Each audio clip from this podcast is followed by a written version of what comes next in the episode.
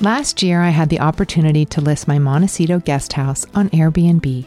This was part of a special project that Airbnb spearheaded to build connection and to make the world feel a little less lonely. It was such a pleasure to get to know my Airbnb guests over dinner and share my home with them so that they could rest and recharge on their trip. But typically, the beauty of hosting on Airbnb is that while you're away, someone else can get as much joy from your home as you do. Being a host on Airbnb is great for those who travel frequently, have extra space, or own a seasonal home. If you've stayed at an Airbnb, you know the unique experience it offers. And now you can share that same experience with others in addition to earning additional income on the side. To learn more about hosting on Airbnb, head to airbnb.com/host.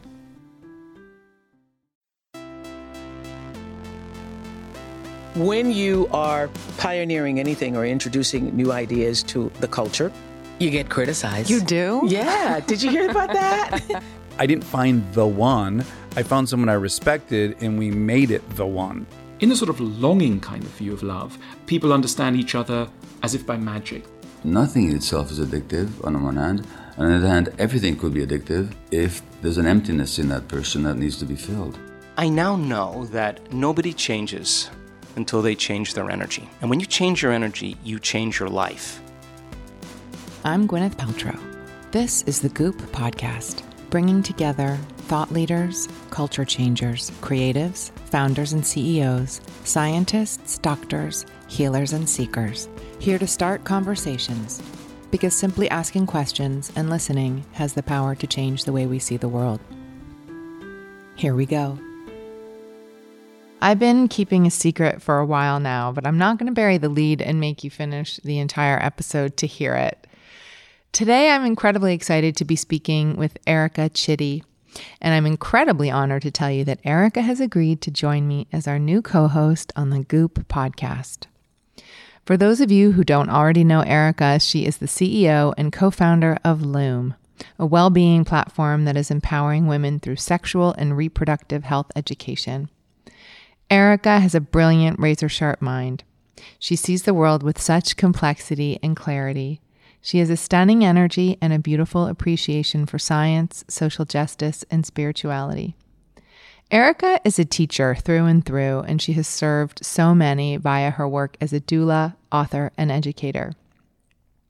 There's a lot of compelling synergy between Goop and Loom, and Erica and I have an uncanny number of shared interests. I've admired her work for a long time, and we've been fortunate to partner with her on several projects at Goop. But this podcast collaboration will be a really special one. Moving forward, Erica and I will take turns interviewing the kinds of thought leaders we've become known for speaking with on the Goop podcast. I'm so thrilled for you to have a chance to see these conversations through her eyes. But first, today, there's my own conversation with my dear friend Erica.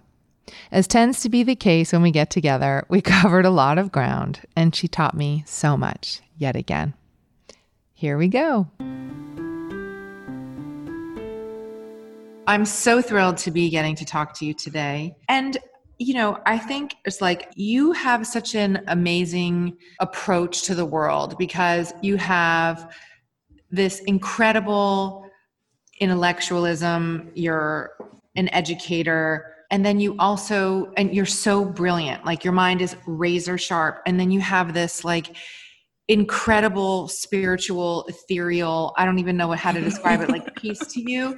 And you know I, I, it's a rare combination and it's a combination that i respond to so positively in people. It's like how you're able to amalgamate those two things like you know academic rigor and warm-hearted spirituality. It's like it's so you know you are somebody that i obviously respect and admire so much. So i wanted to talk a little bit about loom which is your platform for empowering and educating women around sexual health reproductive health. And i wanted to ask you a little bit about how, how did you come to find the platform like to, to found it to be a founder well you know it's interesting sometimes your platform finds you in a way. I think before you know, cut to present day, about to launch this digital platform. You know, I was a doula and health educator for about a decade and was very much in the community, very much in service of women, people, non binary people that were going through pregnancy, becoming parents, you know, having miscarriages, navigating, you know, birth control, fertility, whatever the sexual and reproductive health concern or issue was, that was really my core focus. You know, and I think, especially with this conversation, I feel like it's really important to highlight the fact that, you know, my move from this physical experience that my co founder and I, Quinn Lundberg, created together in LA to this digital experience that is about to be launched really was kind of propagated or I would say given its real push out into the world by another woman, a really dear friend of mine named Kat Schneider, who is the founder and CEO of Ritual, which is like a nutraceuticals company that a lot of women probably or people listening to this probably take. And we met at the start of Ritual and kind of at the start of start of Loom in some sense or another. And as we got to know each other, she was like, You should really consider raising venture capital. And I remember when she said that, I felt really curious, but also kind of confused. I was like, Well, what do I need that for? And like, how would that work? And and she really took the time to kind of walk me through you know what scalability could look like and how you know the total addressable market or the tam as they say in the venture world for women was huge. And that sexual and reproductive health was a completely underserved area. And that you know femtech so we're thinking well fem, when i say femtech i'm talking about wearables and and interventions that are tangible like goods that help to you know either address an issue that is anatomical or physiological or otherwise was starting to really take off and that the kind of education sector within sexual reproductive health had had little or no innovation which i was very aware of and that there was just there was a wedge there. So again it's i, I just think it's so important when you think about starting a business or if you are a woman or a marginalized person in business especially in startup it's so important for you to kind of be scanning your environment looking for other people like you who you see have like all of the skill set and you know that kind of initial kind of you know those those initial energetics and like introducing them to okay here's another way that you could do it that could potentially be helpful. Because i think for black women bipoc people you know lgbtqia people there isn't a natural path into the startup world or founding a platform. There really has to be this diversification of, of resources, this identification of one's privilege, and really within that identification, thinking about okay, what are what are the levers i have to create accessibility you know and, and and sometimes that really is just identifying other people around you that are marginalized that could fit into the world that you are in and bringing them in or you know it's trying to figure out other ways to do that within you know the company that you're building so mm-hmm. that's in terms of like how I got to founding or how I got to this point in terms of yeah. this digital experience, it very much you know was supported by you know by by another woman in my life. And i think that's very full circle in the sense that the reason why i got into this work in the first place was to serve women. Such an interesting way into creating femtech and a digital platform to educate. It's like taking all of your years of expertise and anecdotal experience with relationships with women who were experiencing one issue or another or going through the most transformative process of their lives and then like taking that and creating data and and a plat and an educational platform from that. So as you said it was an energetic experience right? How do you take what you're able what you were able to do in your life as a doula and that incredibly impactful connection and make it scalable? Like how do you take the feeling from real life and make it kind of permeable like that so that on the internet so that other people can experience it. Yeah i really love that question because you know i think in the past three or four months i've had some pretty deep unlocks around just a lot of the messaging that we've received as women as we've received as people around healthcare and health education. So you know rolling it back to this idea of being a doula and somehow you know bottling that that that care experience and then digitizing it. You know for me when i've really sat back and thought about medicine so both my parents are care providers. My dad's an infectious disease specialist. My mom is a nurse. And i really grew up in a home that was very care orientated although there was you know there's I, there's so much trauma in my family of origin but that aside there was also so much exposure and access and discipline and and funny how those things are oftentimes very much not mutually exclusive yeah. there's usually one or the other or more or less but somehow there was a weird positive calibration of of both but you know with growing up with parents as clinicians, I had a lot of access to care settings, to the hospital environment. You know, when I was little, my dad would like take me on rounds with him back in like the 80s and 90s when doctors could still do that.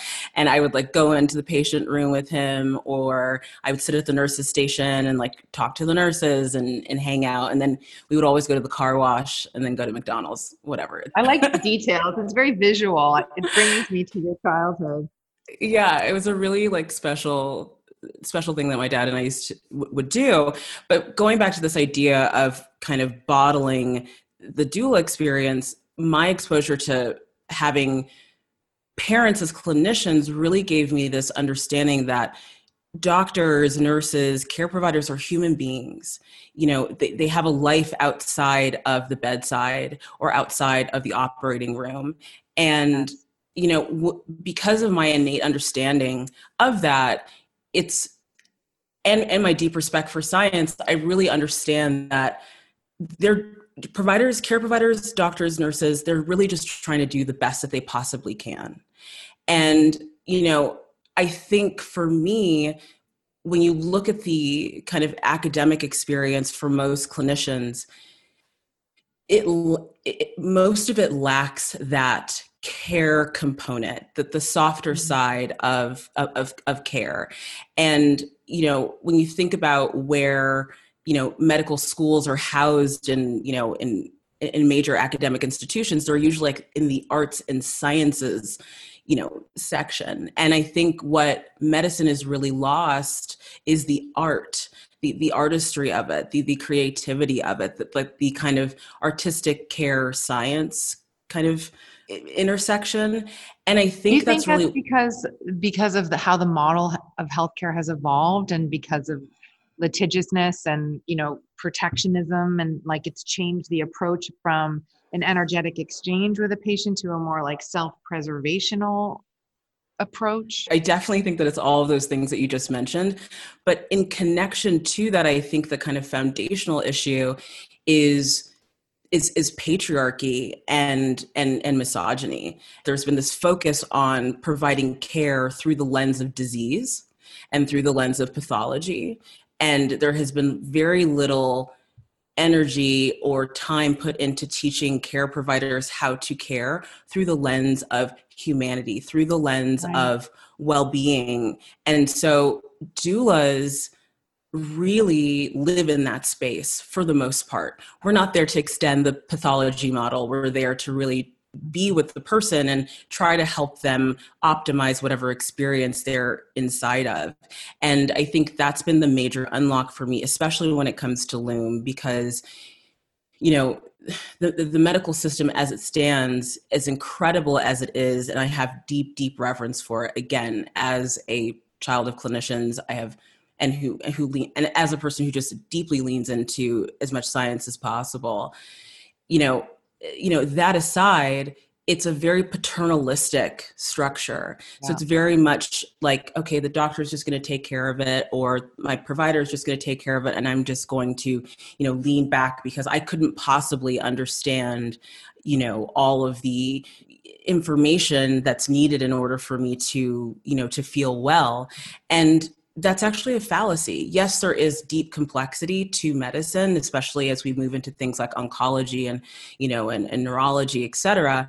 But, you know, at its base, especially with sexual and reproductive health, it's it's much more simplistic. And most of the things that happen to women in their bodies within their sexual and reproductive health experience are not pathophysiological. They're not disease oriented. They're just normal functioning that we have been locked out of understanding. And that's really where I feel that there needs to be a deep shift within the healthcare model, which basically got accelerated because of the pandemic in the sense that, you know, telemedicine appointments in my opinion, are essentially health education appointments. Right. You, you can't have any care administered digitally. So, you know, your your doctor, your nurse, your midwife is asking you a lot of questions. You're reporting on those questions. They're giving you some recommendations, which basically is education. And and that does have a curative effect. And so I think in terms of bottling up what doulas do, for me, it was bottling up this focus on well-being this focus on education this focus on priming people to be able to become their own advocate and be able to have a care experience not necessarily a care outcome because those are two different things but a care experience that feels autonomous a Mm. care experience that feels also repeatable like i could do this again you know and and and continue to continue to have a more engaged and a more you know positive experience so i think I think that's really the thrust for me is is and, and what's really kind of fueling Loom is this idea that health education is actually healthcare. And we've been told for years that it's kind of optional, especially when it comes to something like pregnancy. It's like, are you going to take a birth class or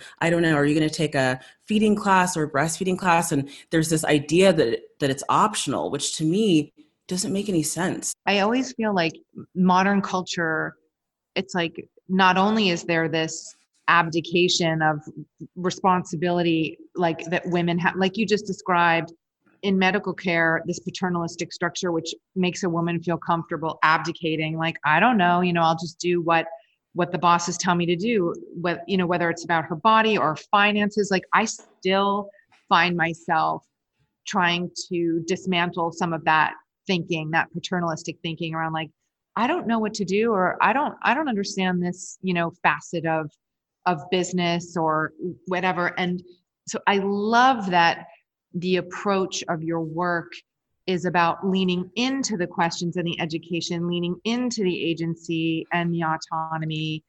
So like tell us when loom finally launches and i'm waiting. I signed up for my email and i'm waiting for this launch like months ago months and months ago. So so when you launch can you tell me a little bit about what will be available for women on the platform?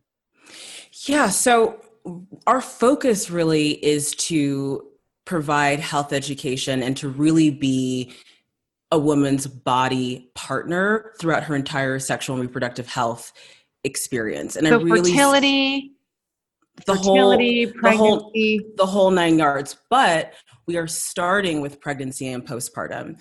And the reason for that was because that's really the world that I came from. Right. And we also felt that there was a, an acute need with the pandemic to really focus in on, you know, what I consider to be and what we consider to be at Loom a marginalized population that really needs resources Right. to help them be able to just like move through this kind of tectonic shift we're going through right now both you know in our personal lives and you know and beyond. And so from pregnancy and postpartum we're going to move into sex and intimacy fertility and birth control periods and menopause and then abortion and miscarriage. Is it classes or one-on-one? It's going to be on demand classes, which was a very specific decision in the sense that we understand that people have quite a lot going on in their lives. And as you know, the whole attention economy, we really wanted to make sure that people could tap in and out and, and really dose for themselves without any pressure of I need to be here at a certain time or get out at a certain time because so much of our lives exists that way.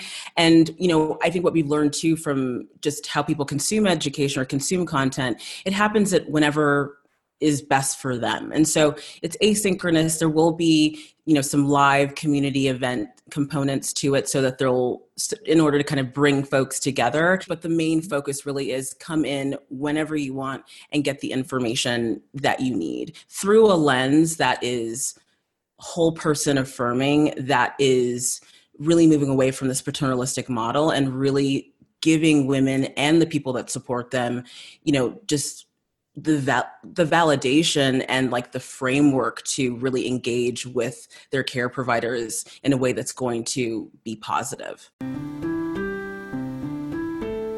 Let's take a quick break to talk about one of our partners.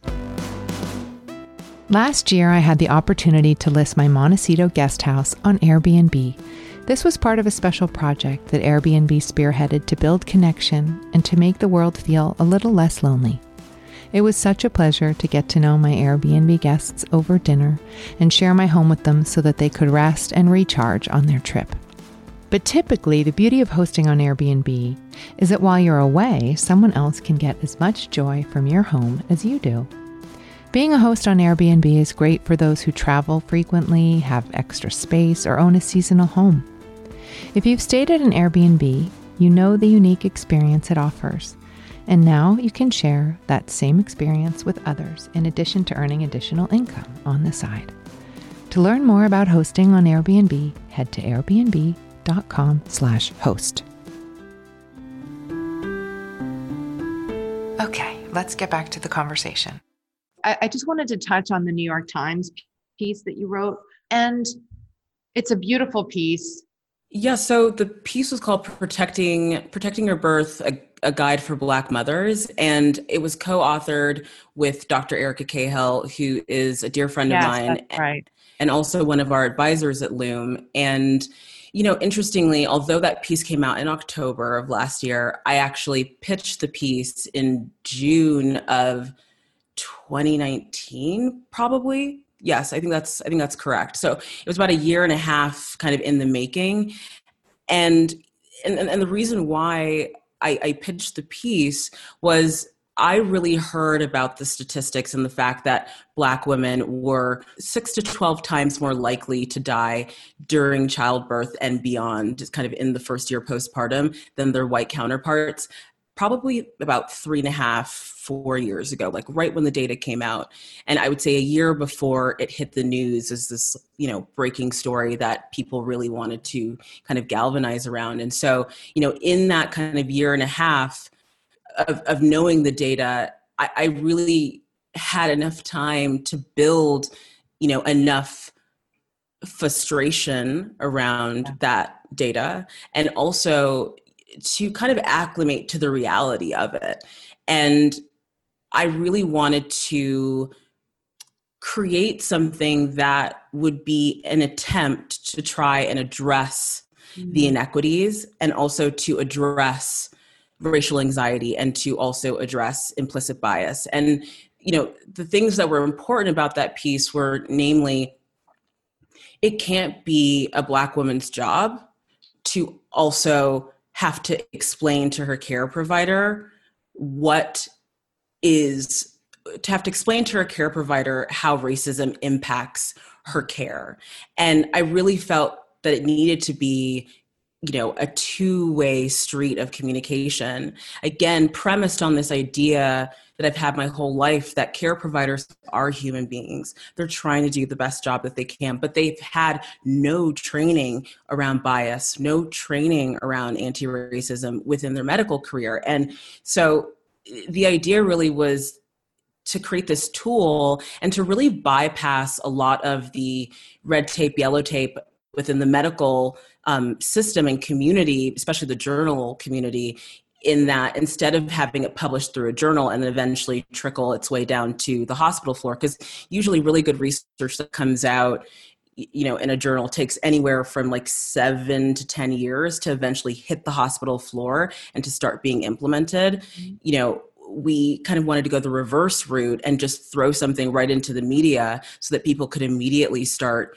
using it. And you know the the support around the piece since it came out has been really incredible. I think it's it's easier. It's easier to rest in a very clear binary, right? It's yeah. easier to be to be like this person is bad, this person is good, these people have suffered, these people have not suffered as much. Okay, those polarities or those binaries are very clear.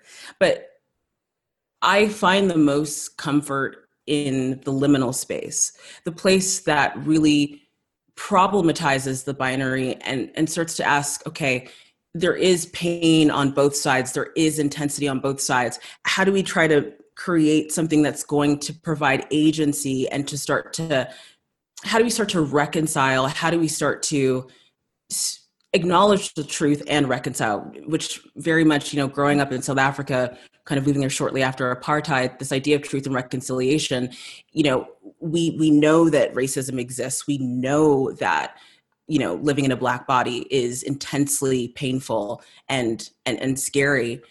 And we know that our suffering has been at the hands of of white people.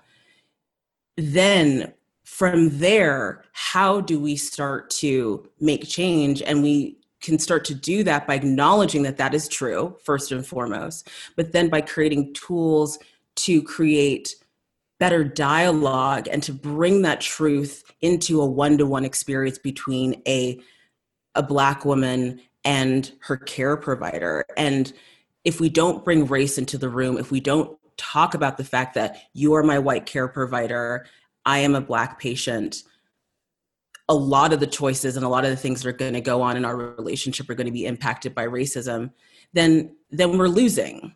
And so that was the whole point behind the piece was to give people coping mechanisms and scripting to begin to have that conversation because the only way you can fight implicit bias and to and, and to fight racism is to actually bring it up. Because you have a little like cancer pin or you know rainbow heart on your doctor's lab coat your nurse's outfit doesn't make you not racist. It just doesn't. It just makes you who you are.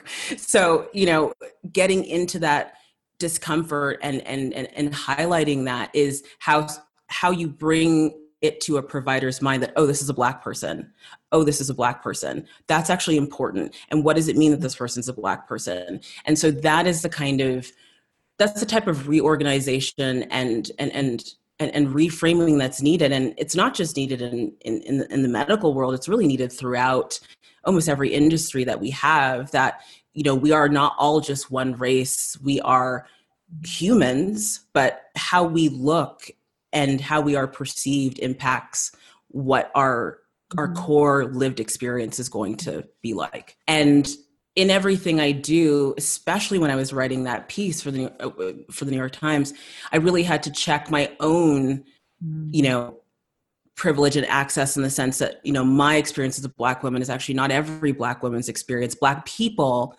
are not a monolith, you know, and and so I think in that sense of black people are not a monolith, my ability to transmute and to go get capital and to push past is my individual or individuated black experience mm-hmm. that for some is going to be replicable for others is going to feel foreign. And you know all of that is is is valid. But i i, I definitely just want to highlight that i know what i am doing is is different and is also challenging and is also intense labor and is also exhausting yeah. at the same time. Even just this conversation with you right now, as much as I, you know, deeply admire you and what you've built, and I'm sure at some point we'll talk about just how long I've admired that. You know, there is exhaustion. Like I'm tired. As I sit in my black body, I'm tired.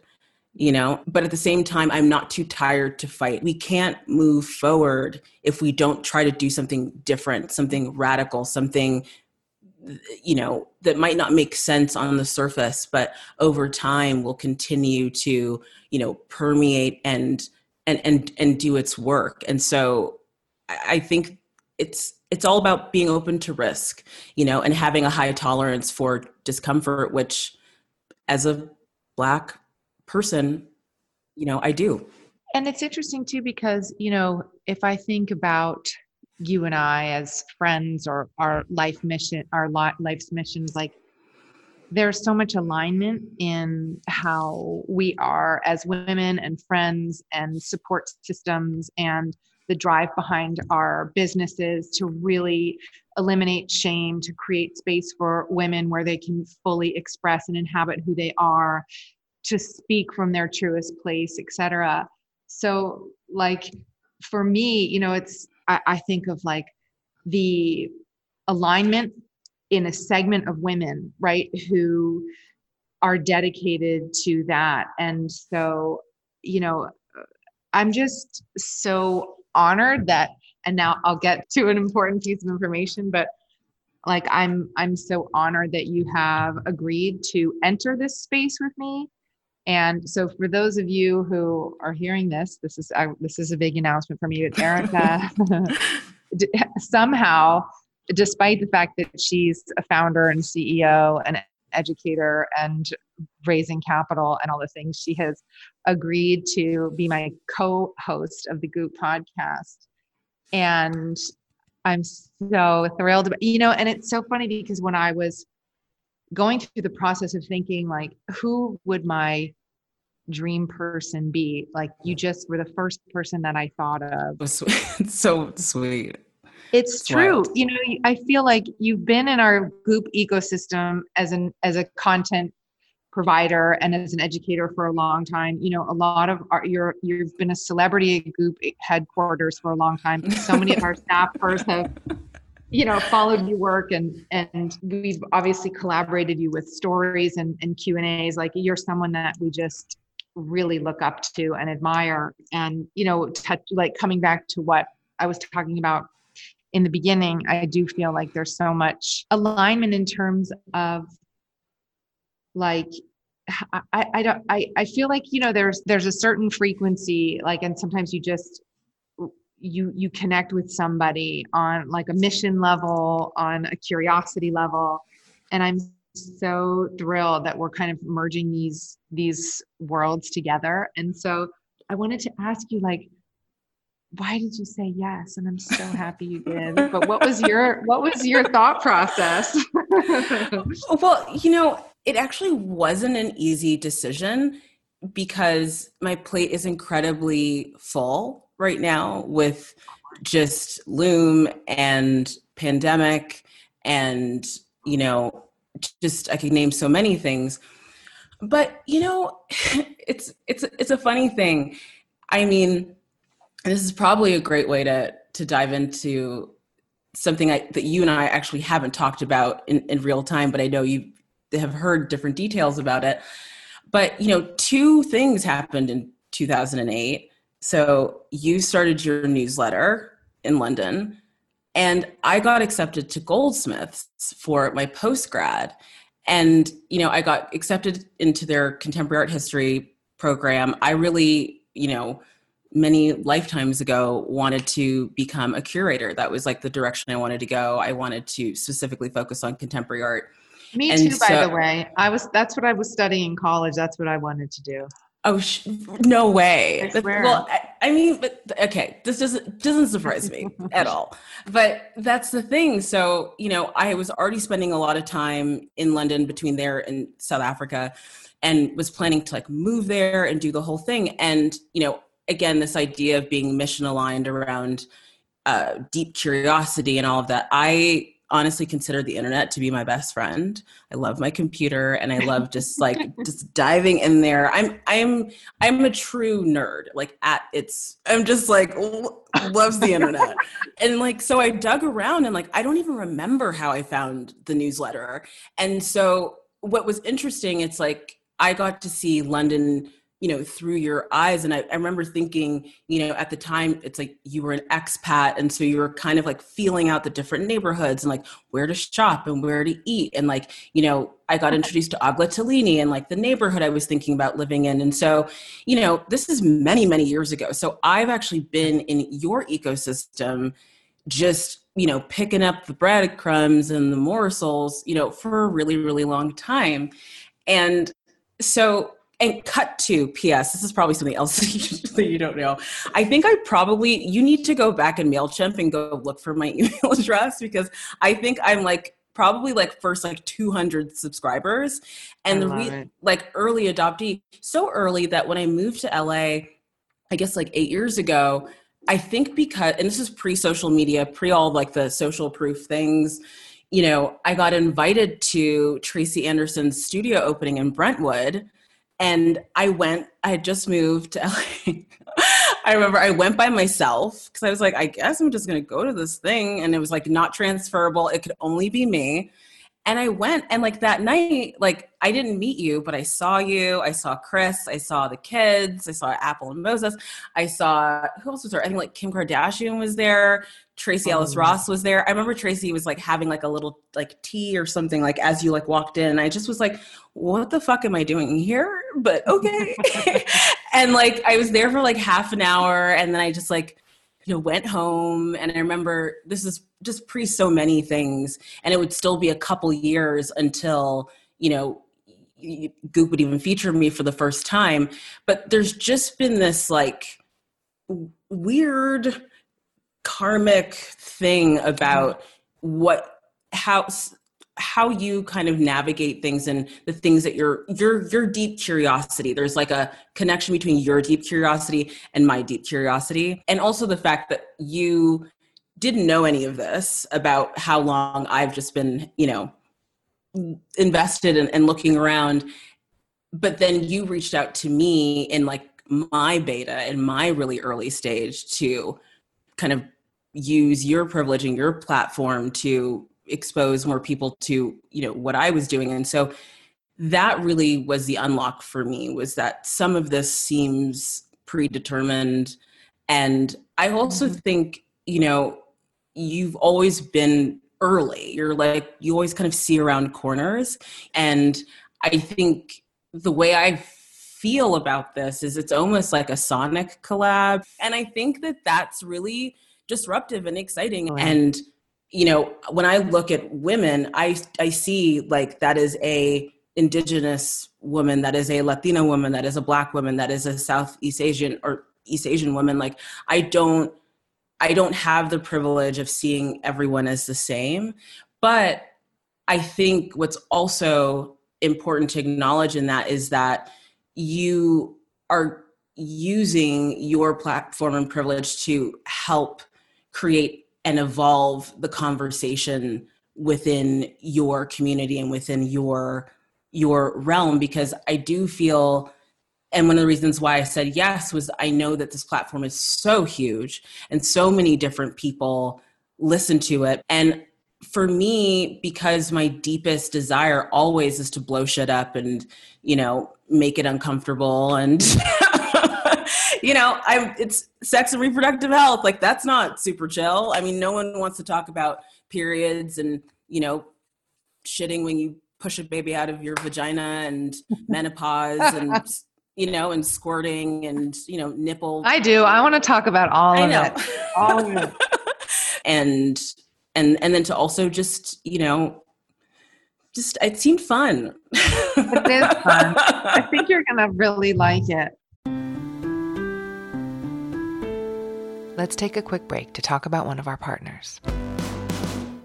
When it comes to putting together your home, a great rug can make all the difference. A rug is really what pulls a room together and creates harmony. Nordic Knots offers a curated collection of rugs and timeless, high quality essentials. They collaborate with leading designers and are the insider rug brand gracing some of the world's most beautiful homes. They have a wide ranging collection, but we'll just talk about a few favorites today. The luxurious Grand Collection is known for its simple design, stunning colors, and high quality wool. But if you're feeling a bit more bold, their designer collaborations are made with world renowned designers and interior architects. Their Goodweave certified rugs are handmade and woven in all natural materials, like their super soft and beautiful New Zealand wool. At Nordic Knots, they make the process of rug shopping easy and enjoyable. And they always offer fast and free shipping from the US. To explore their rug collections, head to NordicKnots.com. Use promo code Inner Circle to get free rug samples. Okay, let's get back to the conversation. Can, can we talk about squirting for a second? Please, always. Can you can you tell me like I, I have a really good friend who this happens to when she orgasms what what what biologically is happening then and and the reason that i bring it up is because she's really embarrassed about it and and i don't think she should be Oh, no, she should not be embarrassed about it at all. And it boils down to before I even try and answer the question, such little such little fucking research is done on women and their bodies. Yeah. Like such little even even in pharmaceuticals like very That's almost none of the drugs are tested on women. So Mhm.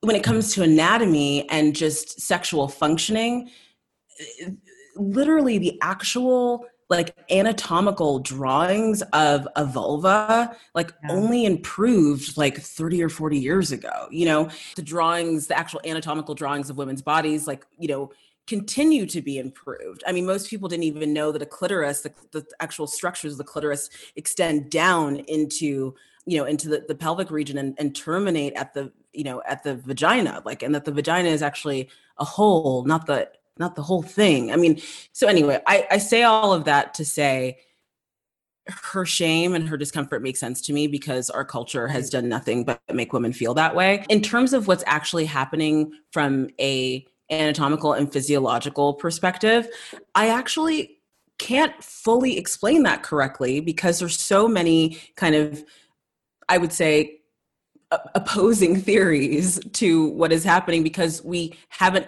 actually done enough research about it to know exactly for sure. But what i will say is that my understanding is that the fluid that's released is not pee because it doesn't have creatinine, which is the protein that exists in urine. So it is some other kind of fluid, but we don't actually know what kind of fluid it is. And like squirting is to me, you know, when I would teach my sex class at Loom, the thing that I always try to reframe for folks is you know most of us encounter squirting from porn and porn is a cinematic medium mostly bad unfortunately. Some good. Wow you're giving it a lot of okay. For the most part. And so it's going to want to capture experiences that have high impact. So a lot of the squirting you see in porn is like high velocity. It's like projectile. It's like going across the screen you know? And like some people who squirt are more like puddlers you know? It's like it's more of just like a soft release with like like a big puddle underneath them. And so or but it they're happens gushers. with it happens with orgasm? It typically does happen with orgasm but it can also happen in between. And i think again too you know you will, hmm. we always want to problematize this idea of orgasm you know at its base you know because there, there's just so much we don't know. And you know what is an orgasm for me might not be an orgasm for you or or someone else. And so and also for some people you know having sex whether that's intercourse or outer course the focus actually isn't orgasming. It's more reaching these you know a different quality of peak or a different quality of of sensation that's not climactic. And so anyway i i could talk all day about this type of this type of thing. And so i think i think one of the things to just throw into you know the crucible of maybe why that is happening is leaning back into this framework of patriarchy and the fact that we live in a society that hates women that just is riddled with misogyny and so you know again i just talked about the intersection that i live at black, gay, woman. But if you live at the intersection of women, like I think the experience of being a woman in general is traumatic in this culture. period. It's just it's just traumatic. They don't they don't want us to really work. They don't want us to own businesses. They don't want us to really speak our minds. They don't want us to have sex. They don't want us to show our bodies. They don't want, they don't, they don't, they don't. And so, you know, how many men are reporting like not being able to orgasm? Like, not that many. Because, you know, the, the culture is structured to continue to empower them. So, of course, they are engaged enough to just, you know, they're they're enfranchised enough to come whereas i think women are continuously disenfranchised constantly in a state of fight or flight slap on the pandemic you know 2 million women falling out of the workforce let alone if you have a child at home and you're you're doing whatever it looks like to to parent and and all of these other things it's just there's so much ecological environmental pressure on women that how can you come a lot of the time unless again like i said you have that relationship with it already as a soothing tool? And because we live in a culture that's so like you know handcuffed by religiosity so many women have never been invited to develop a masturbation practice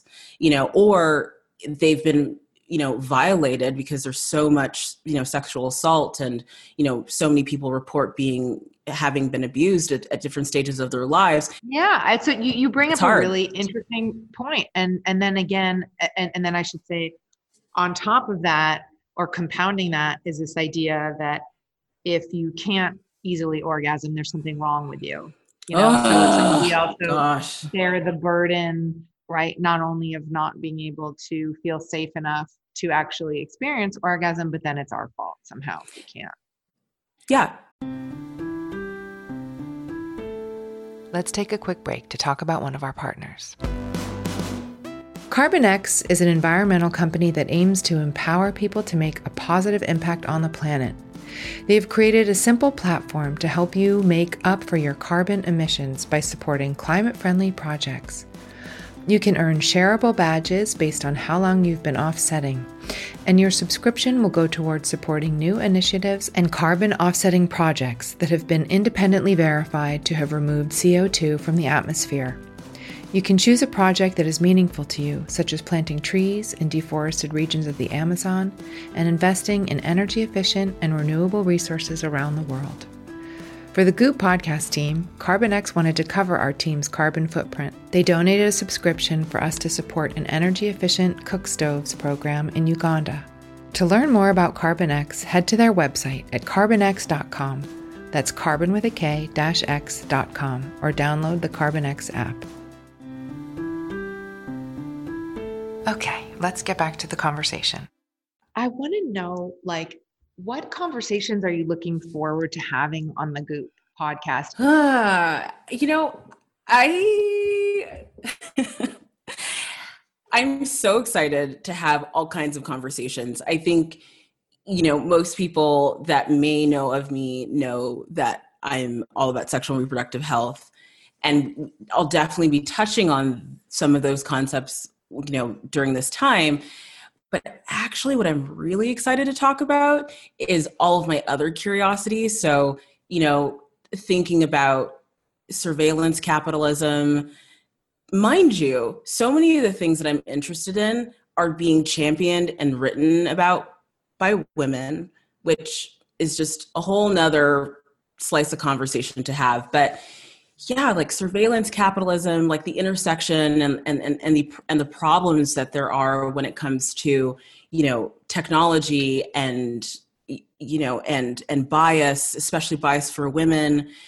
So that's really interesting to me and and really helping just take the lid off of this kind of like rapid you know growth that's happened within technology that most of us have kind of just turned away from there's just so much to kind of learn inside there that i think just extends in so many different directions.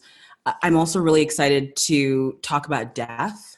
I think it's something that we don't spend a lot of time you know thinking about. Again it connects right back to this idea of patriarchy this idea of invincibility. We will live forever when we don't. And i think that women are much closer to this idea of we will not always be here and so really wanting to talk about that especially in a year where so many people have lost you know lost lives like just really thinking about that grief you know framework and and and how we can really welcome and, and get closer to death but still be very much you know alive.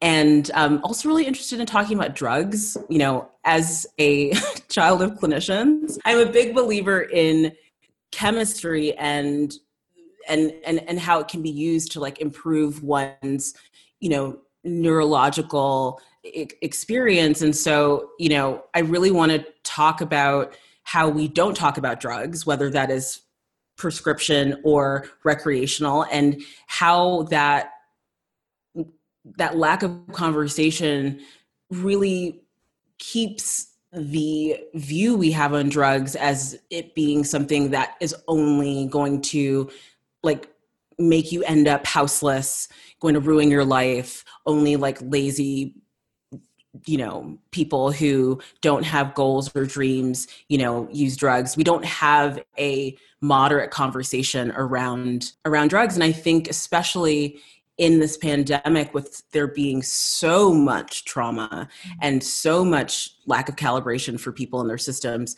you know really exploring what exploring the pharmacological potential that is there is actually going to be really important and i want to dig into that. So like a large range of things. I've talked so much about race and anti-racism in, in, in our time together so i didn't bring it up at, immediately but there are some really incredible thought leaders within that movement that I really want to have conversations with mm-hmm. to just continue the dialogue and hear what they're thinking right now, you know, almost a year to when George Floyd was was murdered and you know this racial awakening began because you know the the work that we are all required to do and participate to and to bear witness to is for the rest of our lives. Mm-hmm. And so there is going to be continual growth and iteration and evolution within that space. And so, you know, really wanting to dialogue w- with some of those people and some of those leaders.